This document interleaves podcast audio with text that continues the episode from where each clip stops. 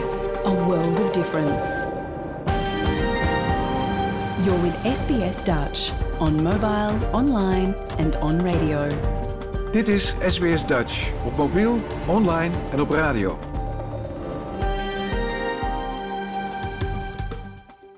Graag erkennen wij de traditionele eigenaren en verzorgers van het land, van waar we vandaag SBS Dutch uitzenden, en uiten we ons respect aan de Camaragal mensen van de Kurungay Nation en hun ouderlingen uit het heden en het verleden. Ook kennen we de traditionele eigenaren van alle Aboriginal en Torres Strait Islander landen, van waar u vandaag naar ons programma luistert.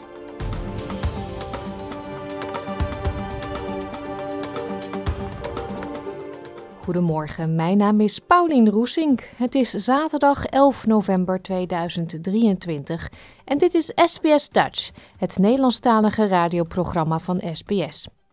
We openden het programma vandaag met een minuut van bezinning vanwege Remembrance Day. Later praten we ook met de Nederlandse historicus Bas Kreuger. En hij vertelt over een Nederlands-Indisch en Australische samenwerking in 1942 op Timor. Het komende uur staan we ook stil bij de aanstaande Tweede Kamerverkiezingen in Nederland. We legden enkele partijen een paar stellingen voor over thema's die ons, Nederlanders in het buitenland, bezighouden. Verder natuurlijk een nieuwe les Leer Nederlands, ditmaal over de seizoenen van het jaar. En het willekeurige weekoverzicht ontbreekt natuurlijk ook niet. Dat en muziek allemaal straks, nu eerst. De grote steden van Australië, zoals Melbourne, Sydney en Adelaide, behoren vaak tot de meest leefbare ter wereld. Maar niet iedereen beoordeelt ze hoog. Uit een nieuw rapport blijkt dat First Nations, non-binair en vrouwen in dit land zeer slechte ervaringen hebben. Dit is SBS Dutch. Australië wordt minder leefbaar voor First Nations people en een paar andere communitygroepen. Uit een nieuw State of Place rapport van data-onderzoeksorganisatie PlayScore blijkt dat de leefbaarheid in Australië voor veel Australiërs over het algemeen is afgenomen. Maar First Nations mensen en non-binaire groepen ervaren dit het meest. Chief Executive van PlayScore, Kylie Legg, zegt dat het rapport benadrukt wat mensen belangrijk vinden in hun buurt. Uh, the census shows that um, what we all want are neighbourhoods that are green, walkable, that are really well cared for, and where we care for each other, as well as being quite compact in that there's sort of easy to get from your house to local shops or parks or other services. Voor het rapport zijn er ruim 25.000 Australiërs met verschillende sociale en culturele achtergronden ondervraagd om een idee te krijgen van hoe het is om in verschillende gemeenschappen over het land te leven. De uitkomsten vormen de grootste sociale onderzoeksdatabase van het land met betrekking tot leefbaarheid en bieden inzicht in de tevredenheid en het welzijn van mensen uit verschillende plaatsen en demografische categorieën. Volgens het rapport varieert de leefbaarheid soms aanzienlijk, afhankelijk van de individuele buurten en de demografische samenstelling daarvan. Auteurs van het rapport suggereren dat niet alle buurten gelijk zijn en dat niet alle gemeenschappen dezelfde voordelen genieten. Mevrouw Leek zegt dat sommige minderheidsgroepen de laagste scores gaven voor leefbaarheid. The two groups, um, unfortunately, with some of the lowest levels of livability are those people um, who identify as First Nations or that don't identify as male or female. Um, we know these groups are some of the most vulnerable and kind of, I guess, because they are also in many cases minorities. But it really reveals that um, they're not experiencing the same levels of livability as the rest of the community, um, and it's across the board. So their scores are quite low across all 50 metrics. Dr. Lucy Gunn is Senior Research Fellow bij het Healthy Livable Cities Lab bij het Center for Urban Research bij RMIT in Melbourne. Mevrouw Gunn zegt dat de resultaten niet ongebruikelijk zijn. We do know that a lot of Aboriginal and Torres Strait Islanders people, some of them live in low SES areas. So when we're looking at this from an objective point of view, um, using data that is uh, coming from the ABS, which is the Australian Bureau of Statistics, um, using their socio-economic index for areas, we tend to find that a lot of Aboriginal Torres Strait Islander people live in poorer areas essentially. And so when they're looking at the quality of their environment, they're rating it um, given that it's a poorer environment. So what we tend to find is that we've got people who individually might be of low socioeconomic status, but then they live in these poor environments as well. Um, and so it's not really a surprise that we see them rating the livability of their areas uh, not particularly well in this report. Hoewel non-binaire mensen en First Nations de laagste leefbaarheidsscores hadden, zijn andere groepen met lage scores eenoudergezinnen gezinnen en mensen tussen de 25 en 44 jaar. Vrouwen bevinden zich daarbij op een lagere leefbaarheidsmatrix dan mannen. I think we have really revealed that there's a connection between the density of neighbourhoods, being lower densities are definitely less livable for the communities um, from their perspective, um, and that we also see a relationship between uh, poorer livability, um, social disadvantage, and economic disadvantage, as well as poorer mental health. So, better neighbourhoods are better financially as well as for the well-being of the community. En mevrouw Gunn is van mening dat hoewel de Australische steden het goed doen, er in het hele land meer moet worden gedaan en dan vooral op het platteland. Ze zegt dat het belangrijk is om sociaal samenhangende en inclusieve ruimtes te hebben die ecologisch duurzaam zijn voor iedereen. A continual problem that we seem to have is that we have lower density cities in the middle and outer ring suburbs, and we have less public transport and less destinations for people to go to. Um, and this creates all sorts of unusual situations that can lead to inequities. So, inequities in access to employment, um, inequities in access to education, and also we tend to end up pushing people um, because of how to, housing affordability and also availability now uh, onto the fringes. And so, this creates more inequities for, for certain um, groups of our society. And so this is where I think Australia really needs to do a little bit more work in terms of making sure that the cities um, broadly, so middle and outer ring suburbs as well as the inner suburbs, all have good access to the, the key ingredients that make for livable cities. Dat was een verhaal van Omo Bello voor SBS Nieuws in het Nederlands vertaald door SBS Dutch. Het is vandaag Remembrance Day, een mooie aanleiding om weer eens contact te zoeken met historicus Bas Kreuger. Bas werkt onder meer voor de Rijksdienst voor Cultureel Erfgoed in Nederland en komt in die hoedanigheid binnenkort naar Australië voor een aantal bijzondere projecten. Daarover volgende week meer. Bas vertelt vandaag al over de samenwerking tussen het Nederlands-Indische leger en het Australische leger in 1942 om Timor uit handen te houden van de Japanners. Een zeer belangrijke gebeurtenis in de Tweede Wereldoorlog, waar maar weinig mensen van gehoord hebben. Tot nu. Jouw gemeenschap, jouw gesprek, SBS Dutch. Bas, wil je ons mee terugnemen in de tijd? Februari 1942, Timor, daar is iets gebeurd, iets heel belangrijks, maar heel weinig mensen weten er eigenlijk maar van. Ja, klopt. Uh, klopt. Het heeft denk ik ook een beetje te maken omdat het in het begin van de oorlog was. En op dat moment natuurlijk en met Nederlands, Nederlands-Indië en met Australië eigenlijk allemaal niet zo heel, uh, heel goed ging. Um, en daarna zijn er eigenlijk veel grotere en belangrijker dingen gebeurd, waardoor het een beetje is ondergesneeuwd.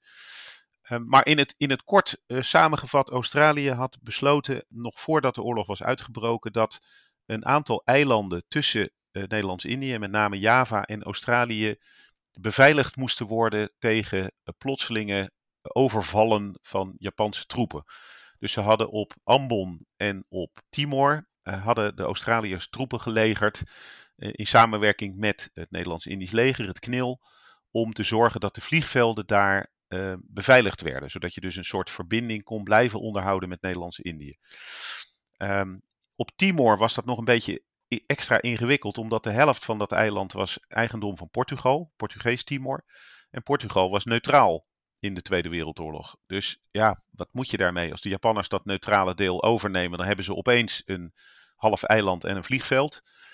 Dus um, Australië en Nederland besloten toch eigenlijk min of meer illegaal dat Portugese deel van Timor toch te bezetten. Zeer tegen de zin van, van de Portugezen in. Heel veel protesten geweest. Maar dat hebben ze toch gedaan. Uh, daar kwam een, een aantal knilsoldaten, 300 man.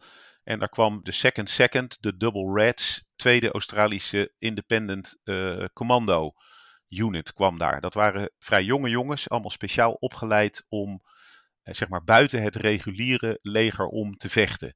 Daar waren ze wel onderdeel van, maar het was echt de bedoeling dat zij zich staande konden houden. Ook al was alle logistiek daaromheen, de bevoorrading was weggevallen, moesten zij het nog vol kunnen houden. Dus dat was eigenlijk wel een soort gelukkig toeval.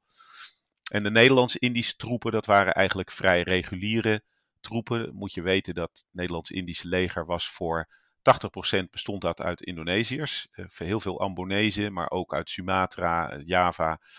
Dan was er een, een klein kader uh, van Nederlands-Indische, dus, dus echte Indo's, zeg maar, van gemengd bloed.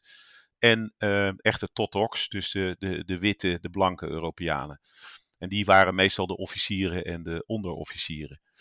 Um, maar die waren veel minder, nou niet zozeer gemotiveerd, maar ja, dat waren wat oudere dienstplichtigen. Dat waren nou niet echt dat je zegt uh, uh, de, de commando-types die je zou verwachten. En die dus de Australiërs met veel jongere en fittere soldaten wel hadden.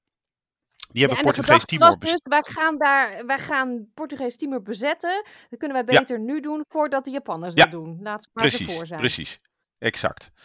Dus ze hebben het vliegveld bezet, ze hebben de haven van Dili bezet. Um, en ja, waren min of meer nog bezig om zich een beetje uh, in te graven en in te richten. En uh, uh, toen kwam begin februari 42 kwamen de Japanners met inderdaad een invasie. En ja, die overliepen binnen no time alle verdediging. Hè? Want je moet je dus bedenken, de Nederlanders en Australiërs samen hadden op dat deel van Timor. ook in het Nederlands deel zat een veel groter deel, maar daar hebben we het maar even niet over. Maar in dat Portugese deel hadden ze zo'n 500 man. En die Japanners kwamen met 5000 uh, man. Plus oorlogsschepen, plus vliegtuigen. En de Nederlanders en Australiërs hadden niet meer dan geweren, een paar machinegeweren. En uh, de Nederlanders hadden iets van vier oude kanonnen voor het museum in Batavia weggehaald. Dus nou ja, kan je nagaan, dat waren kanonnen uit 1895 of zo. Dus dat was ook niet het modernste van het modernste. Uh, dus het hele gevecht om Dilly duurde geloof ik een paar uur. En toen was het duidelijk dat ze kansloos waren. Maar die wilden zich niet overgeven. Die trokken het binnenland in. Uh, met het idee, ja, misschien kunnen we op de zuidkust wel op een of andere manier geëvacueerd worden naar uh, Australië toe. En Darwin is daar niet heel ver vandaan. Dat is toch een, een, een dag varen over zee of twee, drie uur vliegen. Uh, dus dat moet kunnen.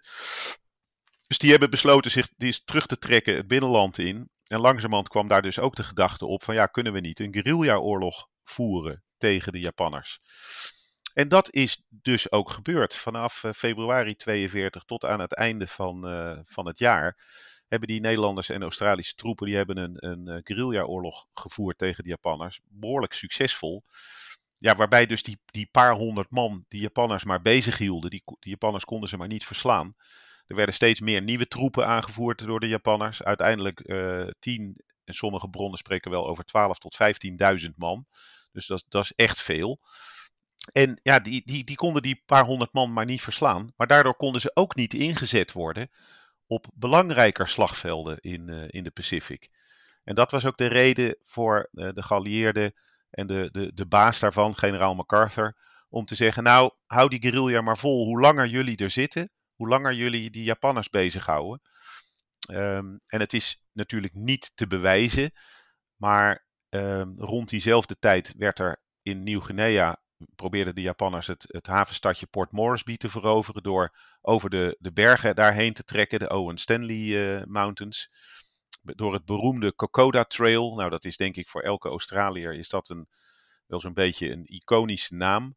En daar wisten de Australiërs net, net op het nippertje de Japanners tegen te houden. Het heeft echt heel weinig gescheeld of die hadden Port Moresby veroverd. En daarmee was Australië zou afgesneden zijn van de aanvoer vanuit Amerika.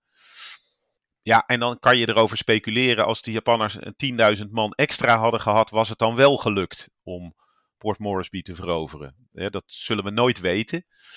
Um, maar, maar, voor het verhaal nou ja, vanuit de Australisch perspectief Precies. klinkt het lekker natuurlijk. Ja, nou ja, en het is niet alleen het lekker. Het, het, er zit ook wel een kern, kern, van waarheid in. Alleen je kan het natuurlijk nooit bewijzen. Dat is het, dat is het probleem. Het is geschiedenis die niet gebeurd is. Ja. Um, maar goed, de, de, deze mannen zaten wel in Timor en niet in uh, Nieuw-Guinea. Dus dat. dat uh... Nou ja, en het, het, het, het, het, verhaal is dan vooral dat de Australiërs hebben echt heel goed kunnen vechten. Maar dat kwam ook echt omdat die jongens daarvoor getraind waren. Terwijl die Nederlands-Indische troepen ja, die waren daar veel minder of helemaal niet voor opgeleid. Wat die vooral gedaan hebben, is gewoon doordat ze er waren, uh, waren ze al een, een, hinder voor de Japanners. Die hebben ook wel, wel wat gevechten gedaan, maar die hebben vooral daar rondgetrokken en een, ja, een verschrikkelijke tijd gehad. Uh, Maar er zullen ook mannen eh, zijn gev- er omgekomen. Want eh, als je zegt ze zijn daar niet. Zeker, er zijn eh, van die eh 200, 300 man zijn er zo'n 50 gesneuveld. Er zijn er 40 gevangen genomen. Maar er zijn er ook 40 vermist. Die zijn dus nooit meer teruggevonden. En daarvan is een vrij grote groep afkomstig van een Australisch oorlogsscheepje, de Armydale. Die werd in eind november werd die vanuit Darwin naar Timor gestuurd met aan boord verse troepen en voorraden. Maar dat scheepje is door de Japanners tot zinken gebracht. Een groot aantal overlevenden zijn in eh, reddingboten en reddingvlotten gegaan. Die zijn dan ook voor het grootste deel weer gered door de Australische marine. Maar van één vlot weten we met aan boord 40 mensen. Daar is nog een luchtfoto van. Dan zie je ze zwaaien naar het vliegtuig. Alleen het water was te ruw om daarop te kunnen landen. Dus ze hadden zoiets, nou die pikken we de volgende dag wel op. Maar daarna, de volgende dag was het vlot weg. Dus de theorie is dat ze of door de Japanners gevangen zijn genomen, of dat ze in Timor toch aan land zijn gekomen en daar ergens zijn verdwenen. En nu zijn er op Timor op een aantal plekken grotten met stoffelijke overschotten daarin. En de vraag is of één of twee van die plekken, of daar misschien deze vermiste knilmilitairen zouden kunnen liggen, of zij dat zouden kunnen zijn. Ehm, nou, dat is eh, moeilijk te bewijzen. Of het is wel te bewijzen, maar dan moet je die, die grot terugvinden. Dat is inmiddels gebeurd. Ehm, en nu moeten we samen met eh, eh, forensisch antropologen kijken of dat wellicht eh, van welke landsaard die mensen zijn. Of dat Europeanen zijn, of dat dat Aziaten zijn. En of je dan het onderscheid kan maken tussen een Javaan of een Japanner of een Timorees, ja, dat weet ik ook niet. Dus nee, dat en gaan eh, nabestaanden begin zijn er december waarschijnlijk doen. niet, want dat zijn hele jonge mannen geweest. Ja, maar daar zijn wel heel vaak toch wel nabestaanden hoor. En die hechten heel veel belang aan dit soort dingen, weet ik uit ervaring. Ik ga in Brisbane ook een aantal familieleden uit andere verhalen ontmoeten. En die zijn nog steeds heel erg bezig wat er met hun opa of met hun oom, oud-oom eh, gebeurd is. Dus hier zijn ongetwijfeld eh, familieleden van deze mensen te vinden. Ehm, maar goed, we moeten dus eerst eh, de- eh, vaststellen of het inderdaad eh, Europeanen zijn. Ehm, of mensen van het, van het knil. Eh, en zo ja, dan moeten we gaan kijken of we ze met behulp van DNA of iets dergelijks kunnen identificeren. Ehm, maar Timor zelf heeft natuurlijk een gruwelijke geschiedenis van eh, burgeroorlogen en eh, een hele langdurige oorlog met Indonesië in de jaren 70 tot aan eh, de eeuwwisseling gehad. Dus nou ja, daar zijn alles bij elkaar honderdduizenden mensen omgekomen. Dus het zou ook heel goed kunnen dat we, dat we eh, daar Timorese eh, mensen vinden. Maar de mensen die de overschotten gezien hebben, vinden dat aan de grootte van de botten te zien dat het waarschijnlijk toch wel eh, Europeanen zijn. Ja, en die grotten liggen heel diep in de bush. In de binnenlanden, ja. Ja, ja, dus die mannen hebben nooit eh, naar de bewoonde wereld kunnen komen om zich te melden van wij zijn hier en we leven nog. Ja. Ja, dat, nee, ja, dat weten we natuurlijk niet. Nee. Want ja, ze zijn vermist en ze zijn vermist gebleven. Ehm, dus nou ja, we gaan zien. We zijn met een aantal Nederlanders die op, eh, in Dili wonen, die ontzettend vriendelijk zijn om. Ehm, want dit verhaal is vanuit de Nederlandse gemeenschap aangedragen. Ik heb in Dili contact gezocht van zijn er Nederlanders die ons willen helpen. Nou, daar zijn daar een aantal mensen die daar wonen. Eh, die zijn ons nu aan het helpen. En samen met eh, Australische militairen die daar zijn als eh, ondersteuning van het land, het nieuwe land Timor-Leste. Die willen ook meehelpen. Dus we zijn nu echt met een groepje mensen zijn we dat aan het, aan het onderzoeken. En ehm, op het moment dat ik daar begin december ben, dan hopen we met die forensisch antropoloog die kant op te gaan en inderdaad vast te kunnen stellen ja, wat voor soort mensen daar, eh, daar liggen. Mhm. ja, want vind jij het verhaal van de grot aannemelijker dan dat ze door Japanners zijn meegenomen? Ehm, ja, de ervaring heeft inmiddels een beetje geleerd dat de werkelijkheid soms onwaarschijnlijker verhalen produceert dan. Als je dat in een filmscript zou schrijven, dan zeg je ja, dat is niet geloofwaardig. Dat doen we niet in de film. Maar soms is dat in werkelijkheid wel gebeurd. Dus het zal heel moeilijk zijn om het, ware verhaal ooit boven tafel te krijgen. Als we inderdaad vaststellen dat het eh, mensen van het knil zijn ja, dan weten we het onderliggende verhaal nog niet. Maar dan kunnen we deze mensen in ieder geval wel een fatsoenlijke begrafenis geven. Ehm, ehm, en ja, daarmee een soort herinnering aan wat zij gedaan hebben eer geven. En dat vind ik belangrijk in dit soort eh, verhalen. Ja, heel veel succes daar in december. Ja, dankjewel. Volgende week meer verhalen van Bas Kreuger. Nu muziek, dit is Klein Orkest met Over de Muur. En dan is het nu tijd voor een overzicht van enkele opvallende nieuwsberichten uit Nederland van de afgelopen week. Met dank aan de NOS, RTV Utrecht, Rijnmond en Omroep Brabant.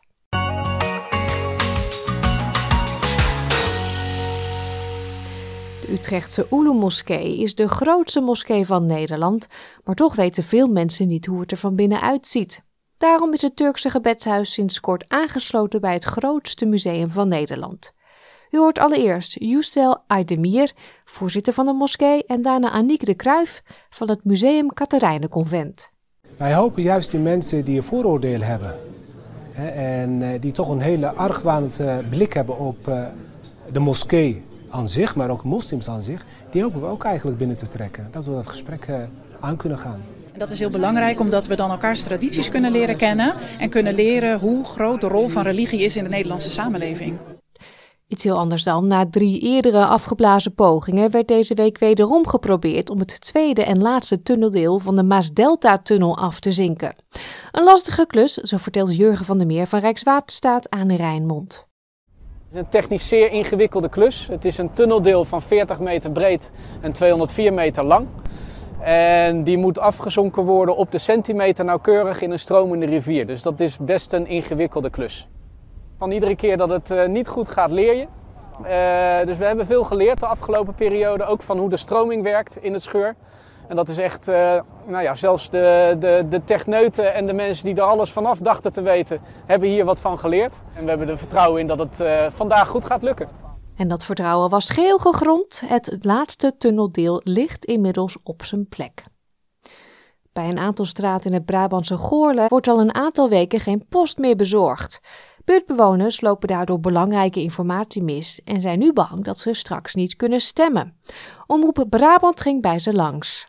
Ik geloof dat grondwettelijk die uh, stempas uh, op 8 november binnen moet zijn. Ik heb begrepen dat, uh, dat het onwettelijk is als die er niet op tijd is. En ik zit iedere dag te kijken, want ik verwacht uh, post en ik heb het dus nog steeds niet gehad. Heel lastig, heel vervelend. En ook heel onwerkelijk, nog nooit meegemaakt. We hebben geprobeerd een klacht in te dienen, maar we komen er bijna niet tussen bij PostNL.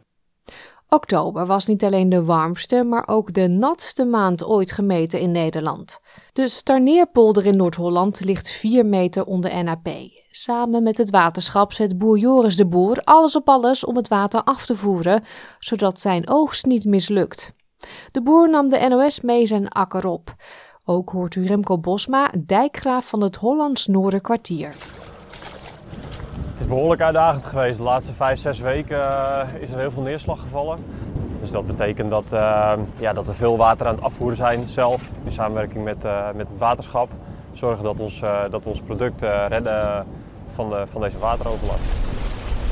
Ja, als we die maatregelen niet nemen om die afwatering goed voor elkaar te, te krijgen, ja, dan, wat je dan krijgt is dat, dat de kool eigenlijk stikt in het water. En uiteindelijk gaat de kool gewoon dood, gaat de plant dood. Ja, dat, dat zijn gewoon extremen die, uh, die steeds meer plaats gaan vinden. Dat is, dat is een grote zorg van ons.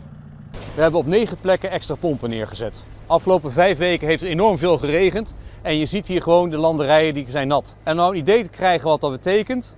Ik sta hier in een vierkante meter. En op elke vierkante meter is in onze polder 24 emmers van 10 liter gevallen. Dus dat is echt heel veel. Elke klimaatverandering laat zich uiten in water. Uh, een watertekort of een waterteveel. En we krijgen op jaarbasis wel misschien dezelfde hoeveelheid water, maar het, zit meer in pieken. Dus ja, wij merken als waterschap uh, bijna als eerste, denk ik, dat klimaatveranderingen optreden. Prachtig nieuws dan voor de stad Amersfoort. Het is door de Academy of Urbanism in Londen uitgeroepen tot de Europese stad van het jaar.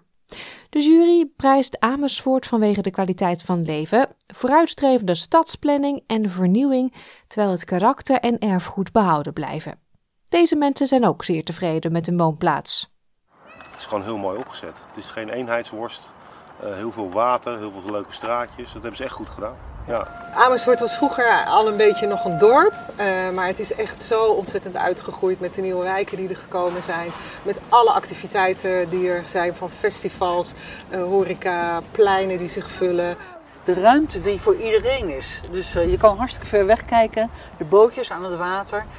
Oude stad, 700 jaar oud, geschiedenisstad. Soms staan er files morgens dat je denkt van, oh nee, ik moet niet half negen van huis gaan, want dan kom je in zo'n stroperige file. En uh, dat is niet fijn, maar verder, nee, het is eigenlijk wel een hele goede stad. En tot slot kent u de witte posters met daarop in het zwart gedrukte kritische en humoristische teksten, ondertekend door Loesje. Loesje is deze maand jarig en wordt 40 jaar. De NOS ging de straat op en liet voorbijgangers enkele van die Loesje teksten voorlezen. Als je lijnrecht tegenover elkaar staat, heb je wel de kans diep in elkaars ogen te kijken. Prachtig. Zit ik net lekker in mijn vel, gaat het hangen. Pluk de dag voor je in een vaas eindigt. Bellen blaas gerust de frustratie van je af. De zon schijnt, bloesem in de bomen en ineens loop ik te huppelen. Recht van het kind dat een raket een ijsje is. Elk voordeel heeft zijn nadeel. Ik geloof dat hij twijfelt. Tot zover dit willekeurige weekoverzicht van deze week. Dit keer met dank aan de NOS, RTV Utrecht, Rijnmond en Omroep Brabant.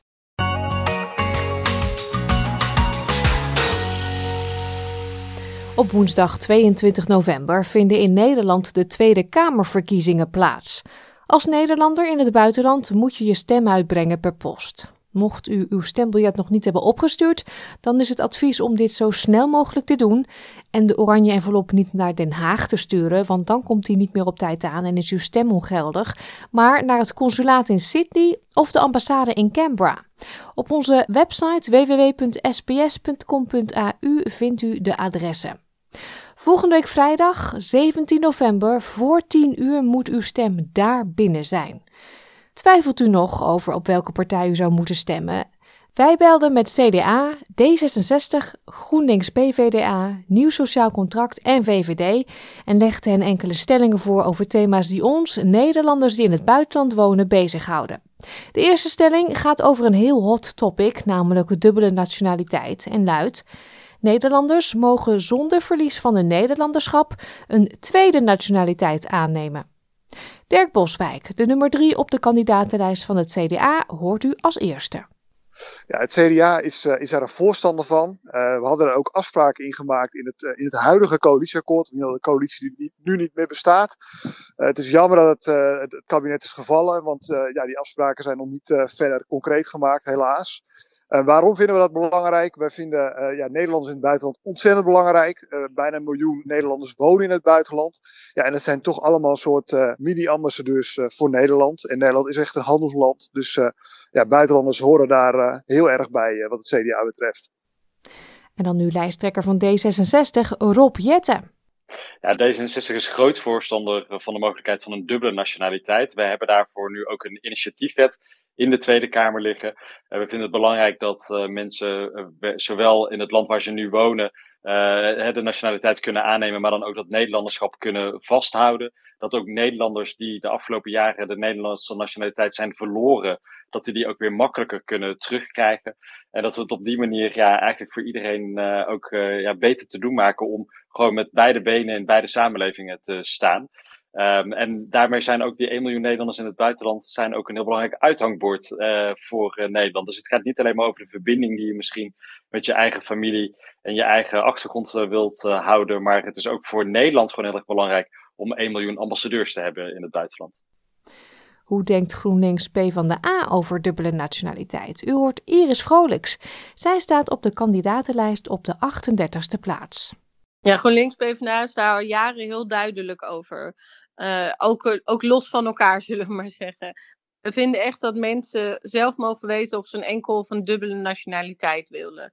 Je ziet in deze globaliserende wereld dat mensen steeds vaker niet meer aan een land gebonden zijn. Nou goed, jij zal daar zelf uh, ook allerlei verhalen bij hebben. En het is ontzettend belangrijk dat we dat recht, namelijk dat je die twee nationaliteiten hebt, dat we dat in de wet uh, gaan verankeren. We hebben daarom eerder al een initiatiefvoorstel ingediend met D66 uh, daarover, omdat we willen dat je officieel burger kan blijven van een ander land, maar ook de Nederlandse nationaliteit dan behoudt.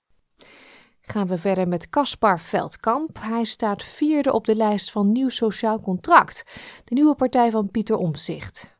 Ja, wij, wij, wij, denken dat, je, dat, dat mensen die in het buitenland, Nederlanders die buitenland, de nationaliteit aanvragen van het land waar ze wonen, daarmee niet automatisch een Nederlandse nationaliteit hoeven in te, in te leveren. momenteel is dat, is dat wel het geval, behalve in, in specifieke gevallen. En we vinden ook dat, dat het verlengen van een paspoort van Nederlanders in het buitenland, met een, als een tweede nationaliteit hebben, van een niet-EU-land, dat dat ja, mogelijk moet blijven. En daar zijn natuurlijk de nodige controles bij nodig met het oog op het tegengaan van veiligheidsrisico, bijvoorbeeld terrorisme. Nou, dat zal niet gelden voor de meeste Nederlanders in Australië, maar je hebt Nederlanders die misschien een, een dubbele nationaliteit hebben in combinatie met een land waar, waar toch bepaalde risico's soms aan verbonden zijn. Uh, die dingen willen we wel uitzoeken, net zoals belastingontwijking, het misbruik van het recht op dienstverlening in het buitenland. Maar de stelregel moet wel zijn, ja, het moet mogelijk zijn dat je als Nederlander uh, uh, nationaliteit van het land waar je woont aanvraagt, maar ook gewoon de Nederlandse nationaliteit behoudt. En tot slot de VVD. U hoort Ruben Brekelmans, de nummer 6 van de lijst. Uh, wij, wij vinden dat dat inderdaad uh, makkelijker gemaakt zou moeten worden. Dus wij hebben in ons verkiezingsprogramma staan dat wanneer Nederlanders langer in het buitenland verblijven, dat het makkelijker moet zijn om een tweede nationaliteit te behouden. Um, omdat we zien dat heel veel Nederlanders in het buitenland, dat zijn eigenlijk de ambassadeurs, blijven dat voor Nederland heel erg sterke betrokkenheid uh, met Nederland. Uh, en in sommige landen, als je een bedrijf wil starten of je wil een huis kopen uh, of je wil, wil, iets anders doen, dan ehm, is het gewoon heel handig als je ook de nationaliteit van het land zelf aan kunt nemen. dus we willen die mogelijkheden die nu heel beperkt zijn om die twee nationaliteit te behouden, die willen we verruimen. Oké, verruimen. Maar het is niet gewoon ja, het moet kunnen. Want ik hoor u zeggen het moet makkelijker worden. Maar er zijn nu eigenlijk, is het zo, het kan niet met een paar uitzonderingen. Ja, nu, nu zijn er best wel grote uitzonderingen ook. Bijvoorbeeld wanneer je uh, trouwt met een buitenlandse partner. Daar zijn natuurlijk in heel veel gevallen, is dat het geval en kun je het Nederlanderschap behouden. Uh, wij hebben nu gezegd dat het makkelijker moet zijn om het Nederlanderschap te behouden. Ook als je een tweede nationaliteit wil.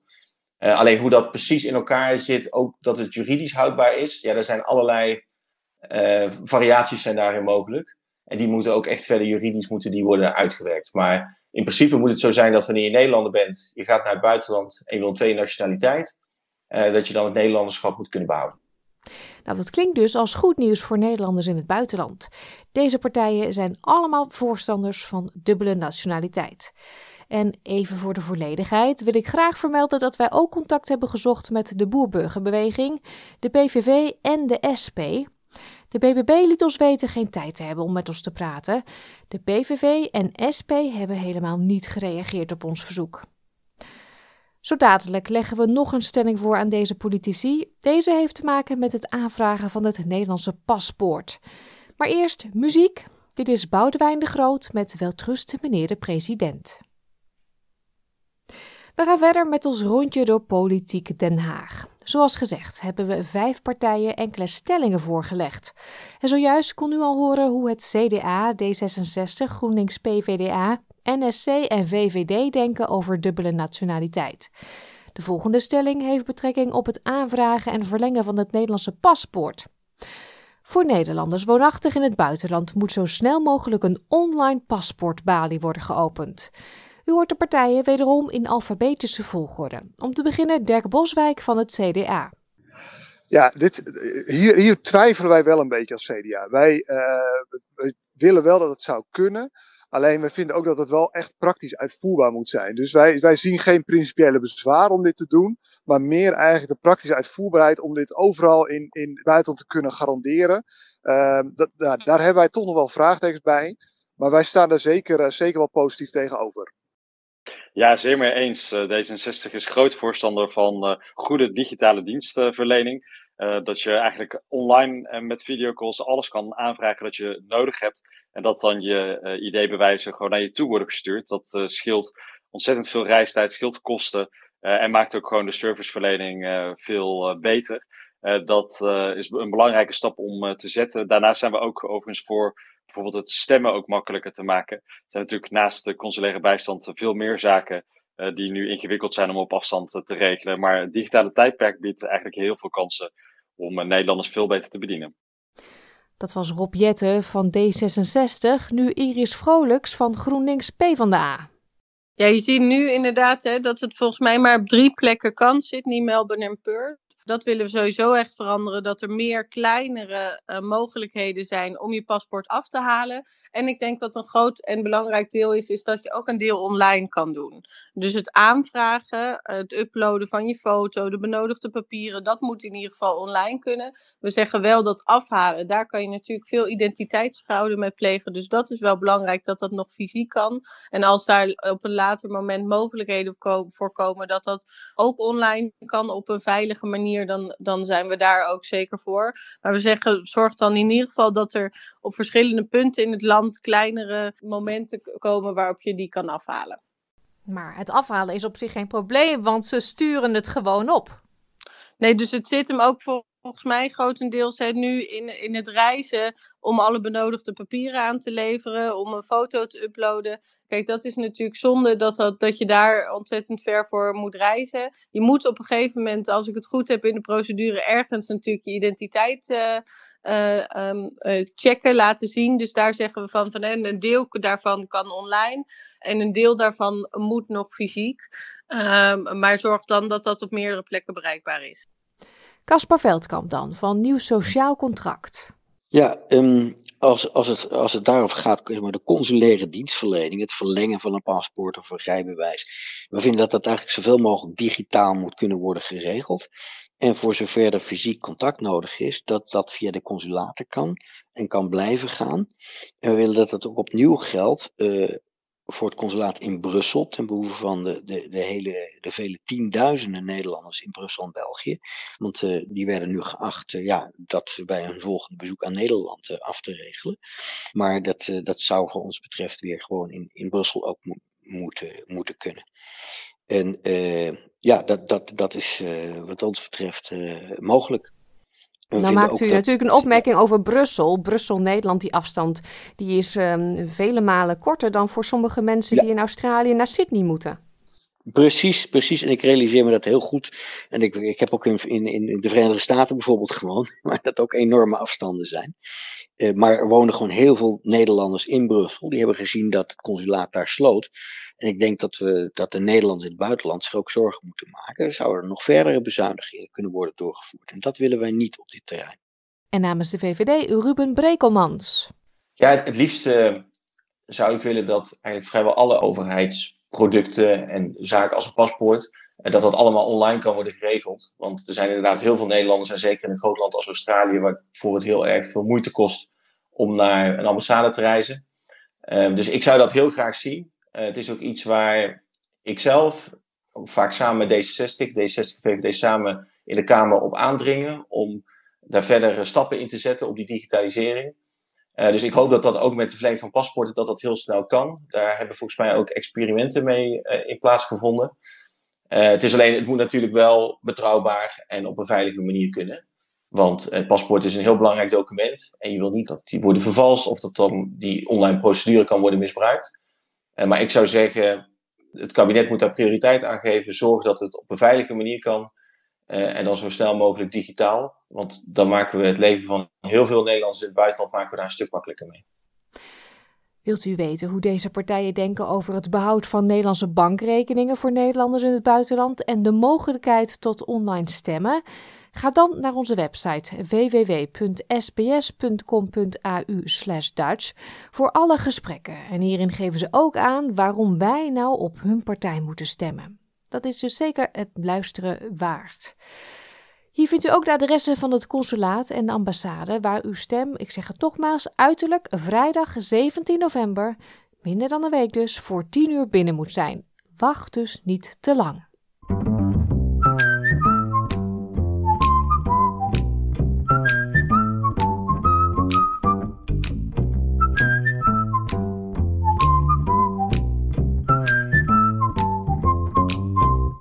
Onze talenserie Leer Nederlands proberen we mensen die geïnteresseerd zijn in de Nederlandse taal een beetje op weg te helpen. Iedere week hoort u hier op zaterdag daarom een mini-les verzorgd door lerares Nederlands Joyce Diebels van Dutch with Joyce.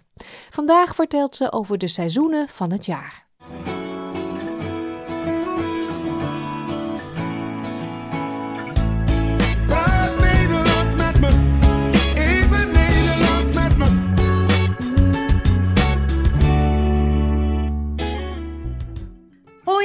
Ben Joyce from Dutch with Joyce, and today we have another lesson. After the months of the year, we are now discussing seasons. And just as a little pub quiz, what is the word for months in Dutch? And if you remembered well from the last episode, it is maanden. Now I'm going to teach you the word for season. It is a bit of a tricky word altogether, so have a close listen. A season is een seizoen. Seizoen. Seizoen.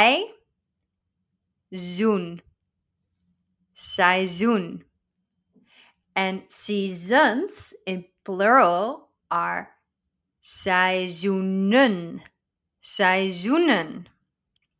Seizoenen. Those are the seasons. So let's jump into the seasons of the year. And let's start with the most simple one, which is winter. Winter is literally the same, but with Dutch pronunciation. Winter. Winter. Winter. Winter. De winter. Summer is also quite similar, which is zomer. You already know that the S often will translate into a Z. So instead of summer, you say zomer. De zomer. Autumn is a good one to use as well. Autumn is, especially in the US, also referred to as harvest. It's the harvest season. Harvest, if you say that really quickly, is actually quite similar to the Dutch word for autumn or fall. Herfst. Herfst. De herfst. So think of the harvest season and it's getting easier for you to remember herfst. And the last one is obviously spring. Spring is the most difficult season to remember, but maybe therefore the easiest to keep in mind. Spring is lente. De lente. I personally think it sounds a lot like lentils. So maybe you want to eat lentils in spring, then you remember the Dutch word for spring, which is de lente. So we have winter, lente, zomer and herfst. Dat zijn de seizoenen. Dan hebben we ook het voorjaar en najaar. So in Dutch we have voorjaar, so before year, and najaar, the after year. What do we mean by this? Het voorjaar is de lente, so kind of like your pre-season up until you're working towards the hot, nice weather, zomer. Het voorjaar.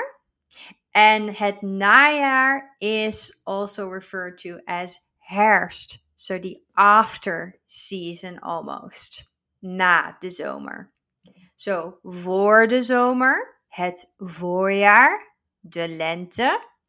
En na de zomer, het najaar, de herfst. So you might hear those and now you know what they mean.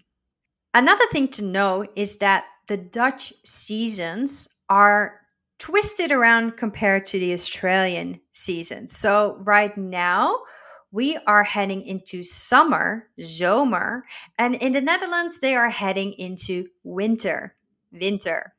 So, whatever season it is in Australia, you want to remember that it is the opposite season in Nederland. So, in Australië is het lente In Nederland is het herfst. In Australië wordt het zomer. In Nederland wordt het winter. In Australië wordt het herfst. In Nederland wordt het lente. En in Australië wordt het winter. In Nederland wordt het zomer. So the best time to go to the Netherlands is obviously in Australian winter, so you can grab some extra sun. so let's practice this with some sentences. I'll give you a sentence for each of the seizoenen. The first sentence is In the winter, it is Christmas. And make sure you focus on your sentence structure here as well. In de winter is het kerst. In de winter is het kerst. The next sentence In spring, I pluck flowers. In de lente pluk ik bloemen. In de lente pluk ik bloemen. So in the spring, pluck I flowers. So we want to make sure that the verb stays in second place and flowers are blooming. So that's a good way of remembering bloemen. In de lente pluk ik bloemen. In summer, I go to the beach. In summer, I go to the beach is In de zomer ga ik naar het strand. In de zomer ga ik naar het strand. So in the summer, in de zomer ga ik, go I, naar het strand, to the beach. And the last one for you to try is in autumn or in the autumn, I wear a jacket. In autumn, I wear a jacket. In de herfst draag ik een jas. In de herfst draag ik een jas. So again, verb in second place. Draag ik. En dragen is to wear. So you drag your clothes onto you. Good way of remembering that word. En een jas is a jacket. In de herfst draag ik een jas. The challenge for this week is to try and put your verbs in second place whilst starting with the seasons in de winter, in de lente, in de zomer, and in de herfst. We would love to know the sentences that you will be making, and I'll see you next time. Doei!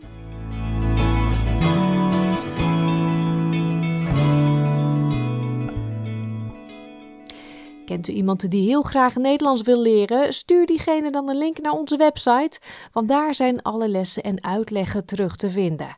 sbs.com.au/duits. Hier vindt u ook deze aflevering en al onze andere verhalen die u daar kunt terugluisteren. Terugluisteren kan ook via de gratis audio-app. Deze is te downloaden in de Apple Store of in Google Play. Hiermee zijn we aan het einde gekomen van dit uur SBS Dutch. We sluiten af met Cupido van Jan Smit. Goed weekend en hopelijk tot woensdag.